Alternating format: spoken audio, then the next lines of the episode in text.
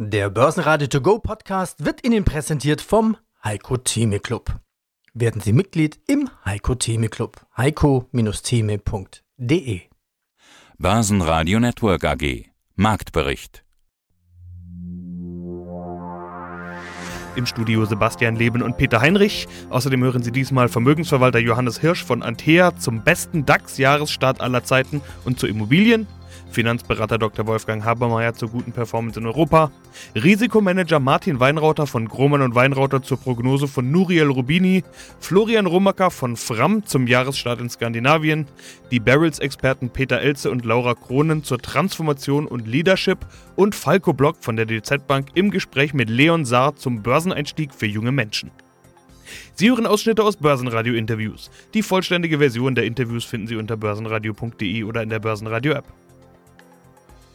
Der Wochenbeginn verläuft in eher ruhigen Bahnen. Kein Wunder. Die Amerikaner fehlen, bei denen ist Feiertagspause.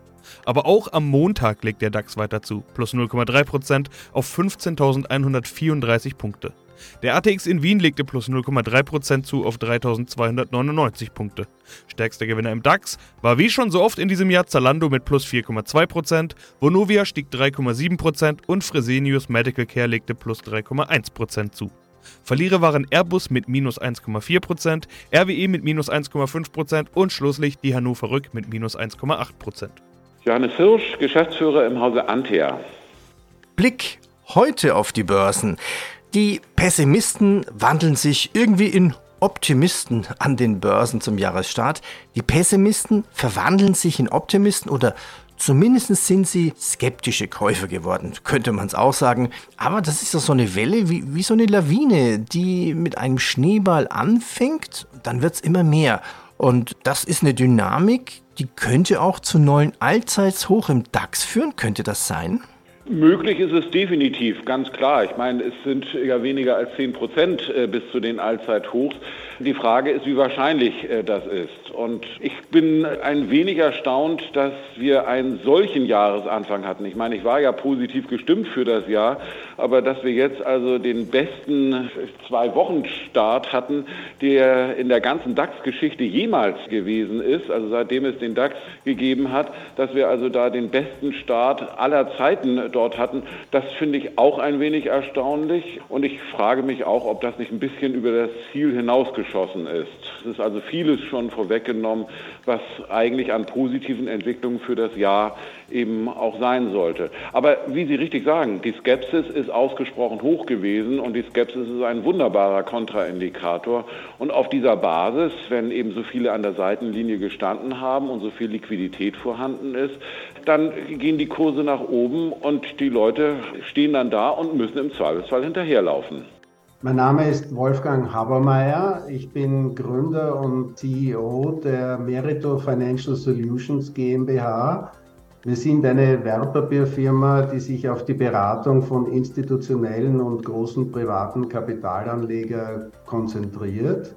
Unsere Wertschöpfungskette reicht von der Definition von Anlage- und Risikomanagementrichtlinien bis zur Beratung bei strategischen und taktischen Kapitalallokation.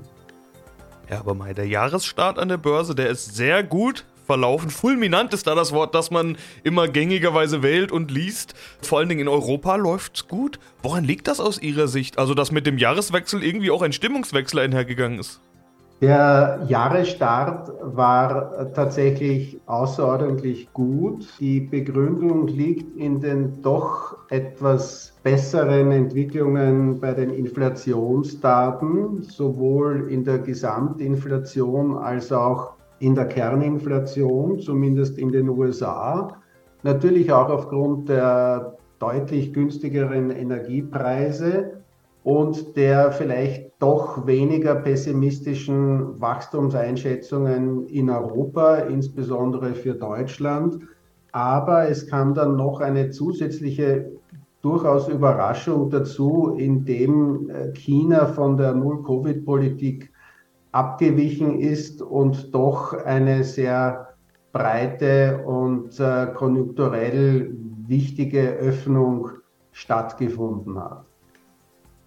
Aber jetzt haben wir auf der anderen Seite gerade in Europa sehr spezifische Probleme. Europa ist ja gerade sowas wie ein, eine Art Outperformer. Energiekrise, Abhängigkeiten, Nähe zum Krieg in der Ukraine, mögliche anstehende Rezession. Da macht man sich in Amerika ja weniger Sorgen, in Europa äh, durchaus berechtigterweise. Was spricht also für Europa? Also warum läuft Europa so gut?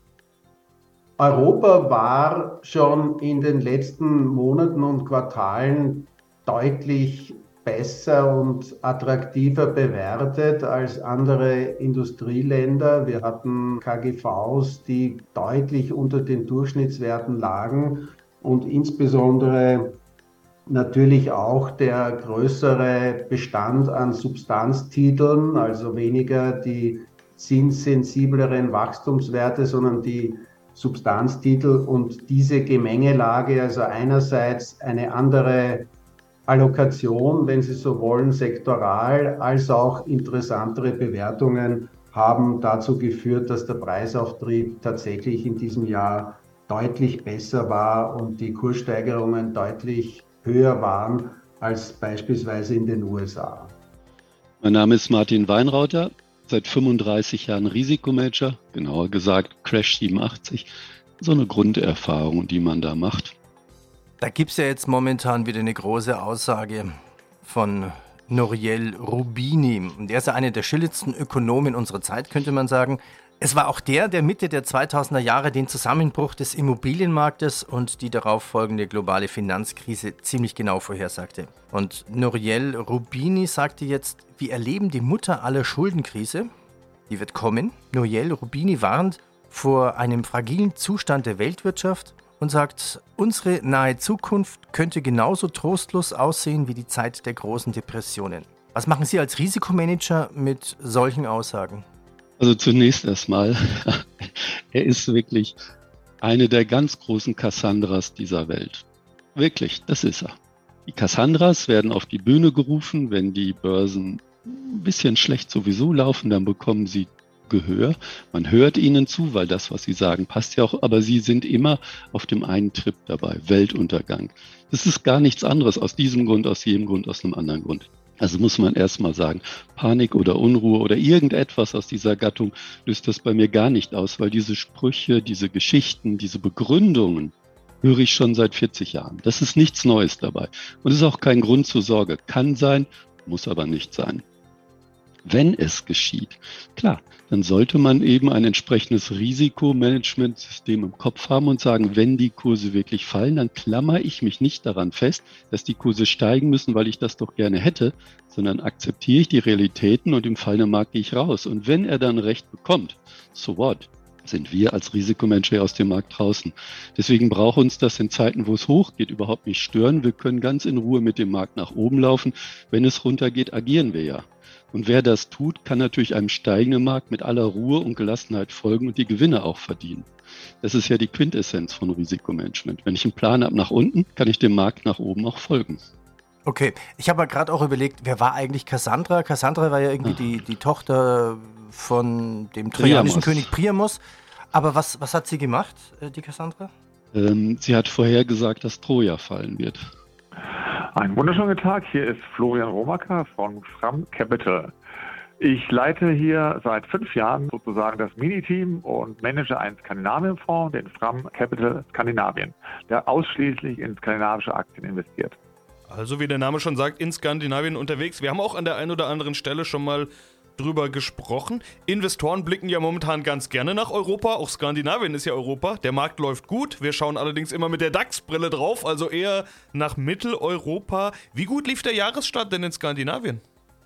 Ich würde sagen, da muss man differenzieren. Der lief relativ schlecht in Norwegen. Die haben letztes Jahr davon profitiert, dass sie sozusagen sehr energielastig sind. Da gab es größere Gewinnmitnahmen und deswegen ist sogar der norwegische Index einer der wenigen, die sogar im Minus sind.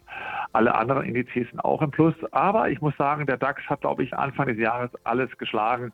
Aber wenn man die Sicht guckt, zwei, drei, vier, fünf Jahre, dann sind alle skandinavischen Märkte ähm, haben besser performt als der DAX. Also wie gesagt, aber kurzfristig hat er mal kurz ein Turbo eingelegt, aber wir sind auch überzeugt davon, dass über einen längerfristigen Zeitraum Skandinavien die Perle in Europa ist.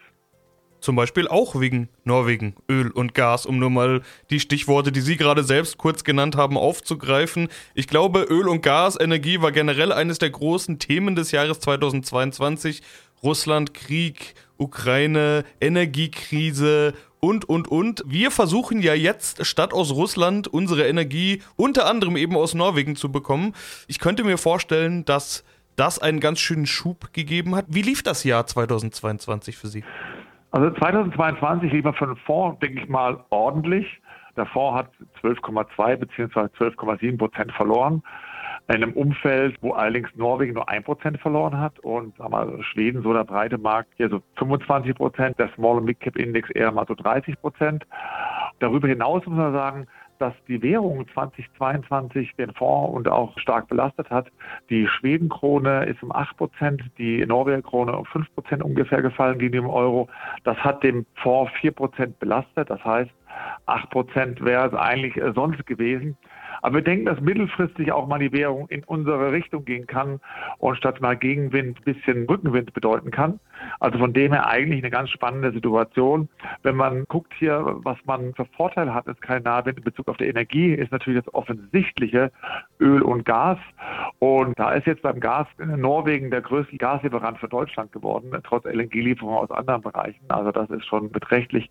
Und das sind natürlich gewaltige Cashflows, die hier direkt von Deutschland nach Norwegen wandern werden über die nächsten Jahre.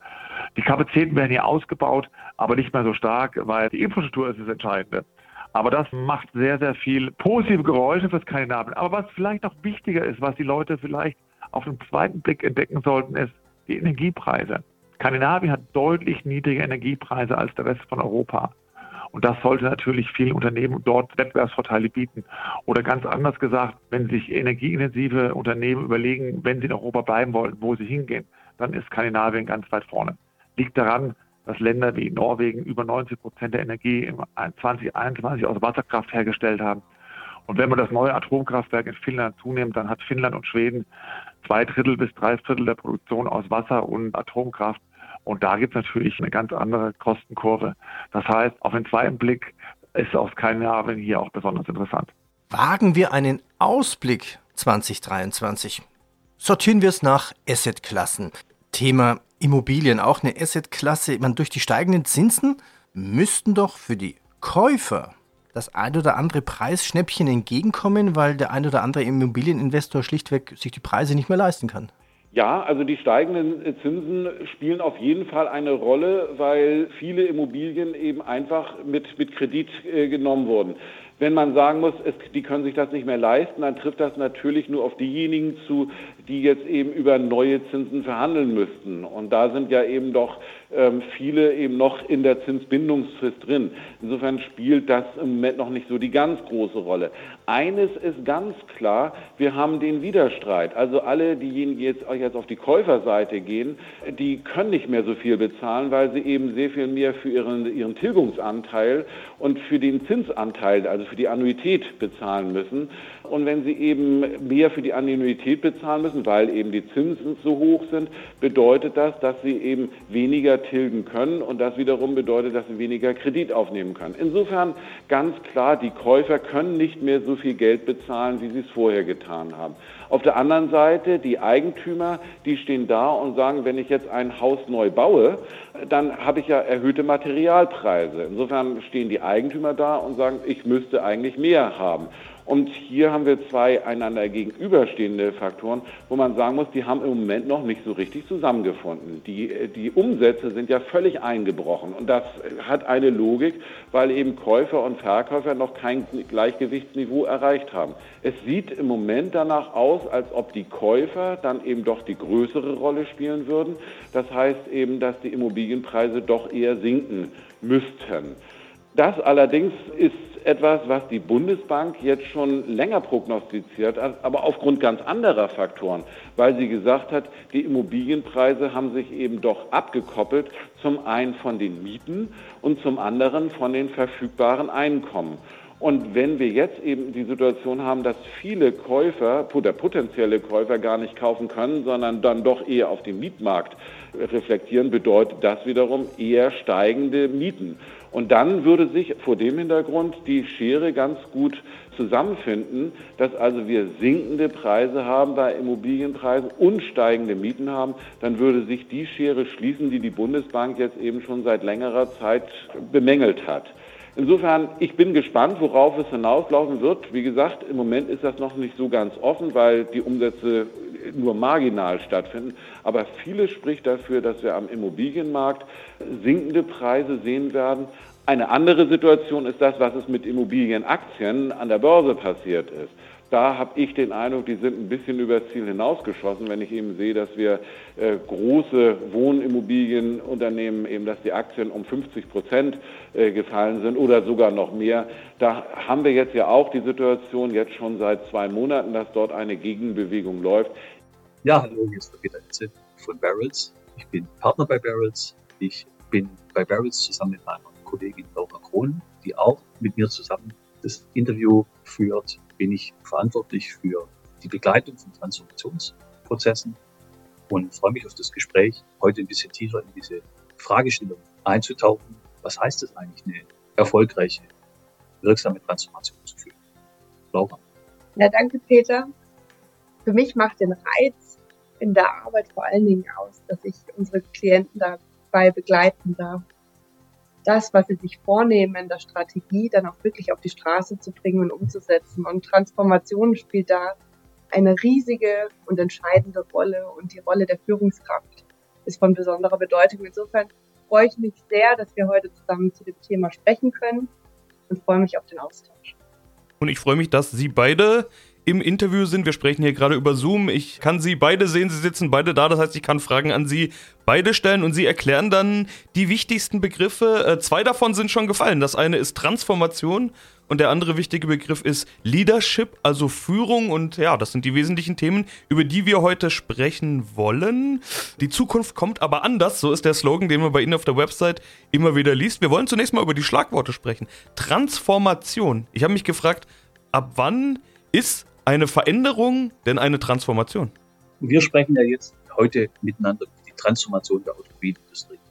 Natürlich können wir den Transformationsbegriff auch auf jede andere Industrie übertragen, aber unsere Erfahrung basiert auf der Transformation dieser Industrie. Und wenn wir von dieser Industrie sprechen, sprechen wir von allen an dieser Industrie Beteiligten. Also wir sprechen von Kunden, wir sprechen über den sich verändernden Wunsch von Kunden, wir sprechen von Zulieferunternehmen, die wichtige Systeme und Komponenten zur Verfügung stellen. Wir sprechen von den OEMs, also von den uns bekannten Marken, die ein Mobilitätsversprechen, die ein Mobilitätsangebot an den Endkunden richten. Wir reden aber auch von Firmen, die sich um die Technologie kümmern, die Maschinen kümmern, die wir brauchen, das Mobilitätsversprechen zu erzeugen. Das ist unser Kern. Und wenn wir dann von Transformation sprechen, sind natürlich viele Themen aktuell in Diskussionen, die auch in der Öffentlichkeit einen großen Raum einnehmen. Autonomes Fahren, Digitalisierung, Mobilitätskonzepte, Stadt-Land. Wie sieht die Versorgung aus ja, im Kontext der Globalisierung? Versorgung im Sinne von, kriegen wir da eigentlich überhaupt die nötigen Elemente, die wir brauchen? Können wir die beschaffen? Können wir die einkaufen? Aber wir sprechen auch über veränderte Arbeitsmodelle, die wir in dieser Transformation benötigen. Alles das macht diese Transformation aus. Und im Kern, auf Ihre Frage zurückzukommen, es geht darum, dass das Unternehmen sich umorientiert, dass das Unternehmen Dinge neu erlernen muss, grundsätzlich neu erlernen muss, eingeschlagene Erfolgspfade aufgehen muss. Es geht in der Transformation auch darum, dass vieles von dem, was Menschen erlernt haben über die Zeit, zur Seite gestellt werden muss. Dass es Aus- und Weiterbildung dass man sich auf neue Bedingungen einstellen muss. Und das macht diese Phase, diese ganz spezifische Phase, die wir als Generalzustand bezeichnen, macht es anspruchsvoll. So, dann haben wir für heute auch wieder einen guten Interviewpartner eingeladen, und zwar Leon. Er ist Berater für junge Kunden bei der Volksbank La im Schwarzwald und zudem als Finanzinfluencer unter anderem bei YouTube, TikTok und Insta aktiv mit seinem Kanal Finanzen einfach verstehen. Hallo Leon, noch ein frohes Neues und herzlich willkommen bei unserem Podcast. Hm, hallo Falco, vielen Dank für die Einladung. Ich freue mich drauf. Ja, und mein Name ist Falco Block. Ich bin Sales-Stratege bei der DZ Bank in Frankfurt. Leon, du bist ja wie vorgestellt Berater bei der Volksbank La im schönen Schwarzwald. Vor einiger Zeit habe ich dir hier auch mal besucht. Wir haben zusammen YouTube-Videos gedreht, da kommen wir nachher nochmal kurz zu. Und du betreibst zugleich mit deiner Kollegin Juliana die bereits erwähnten Kanäle zum Thema Finanzbildung. Jetzt zum Einstieg mal die Frage, ist das eine Beruf und das andere Vergnügen oder wie hängt das zusammen? Du, ich bin ganz ehrlich, das ist beides Beruf, aber es ist auch sicherlich beides Vergnügen. Denn ich habe das große Glück in meinem Beruf, das machen zu dürfen, was auch meine Passion ist. Und das ist einmal mich mit dem Thema Finanzen zu beschäftigen, aber eben auch anderen Menschen bei ihren Finanzen zu helfen und die finanzielle Bildung voranzutreiben. Und deswegen habe ich die Chance ergriffen, als wir als Bank gesagt haben, wir möchten in Zukunft die finanzielle Bildung auch überregional verbessern und habe deswegen mit meiner Kollegin hier unsere wunderbaren Kanäle zum Thema Finanzen aufgebaut. Über Geld spricht man nicht. Ich glaube, so hieß es vielleicht noch bei unseren Eltern. Aber vor allem die junge Generation, geprägt ja durch eine Abfolge von Krisen, macht sich natürlich jetzt schon Gedanken über die Zukunft.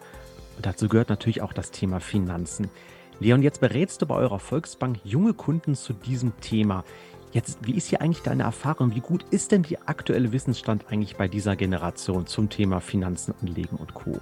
Ja, also ich bin äh, Gott froh, dass meine Generation hier ein bisschen anders tickt wie die vorhergehenden Generationen und bei uns dann doch etwas offener über das Thema Geld gesprochen wird. Die finanzielle Bildung wird in Deutschland Stück für Stück besser, aber sie ist noch lange nicht da, wo sie sein sollte. Und das merke ich auch tagtäglich bei mir in den Beratungsgesprächen ja, es gibt Menschen in meinem Alter, die schon sehr, sehr fit sind und denen ich beispielsweise auch gar nicht mehr viel vormachen kann. Aber es gibt leider auch sehr, sehr viele Menschen, die bei den Basics scheitern. Und das finde ich sehr, sehr schade. Denn wir lernen in unserem Leben, gerade in der Schulzeit, so viele Dinge, die dann doch gar nicht fürs Leben wirklich anwendbar sind. Und Finanzen ist da eigentlich ein absolut essentielles Thema, was aus meiner Sicht sehr vernachlässigt wird. Basenradio Network AG Marktbericht der Börsenradio To Go Podcast wurde Ihnen präsentiert vom Heiko Theme Club. Werden Sie Mitglied im Heiko Theme Club. heiko-theme.de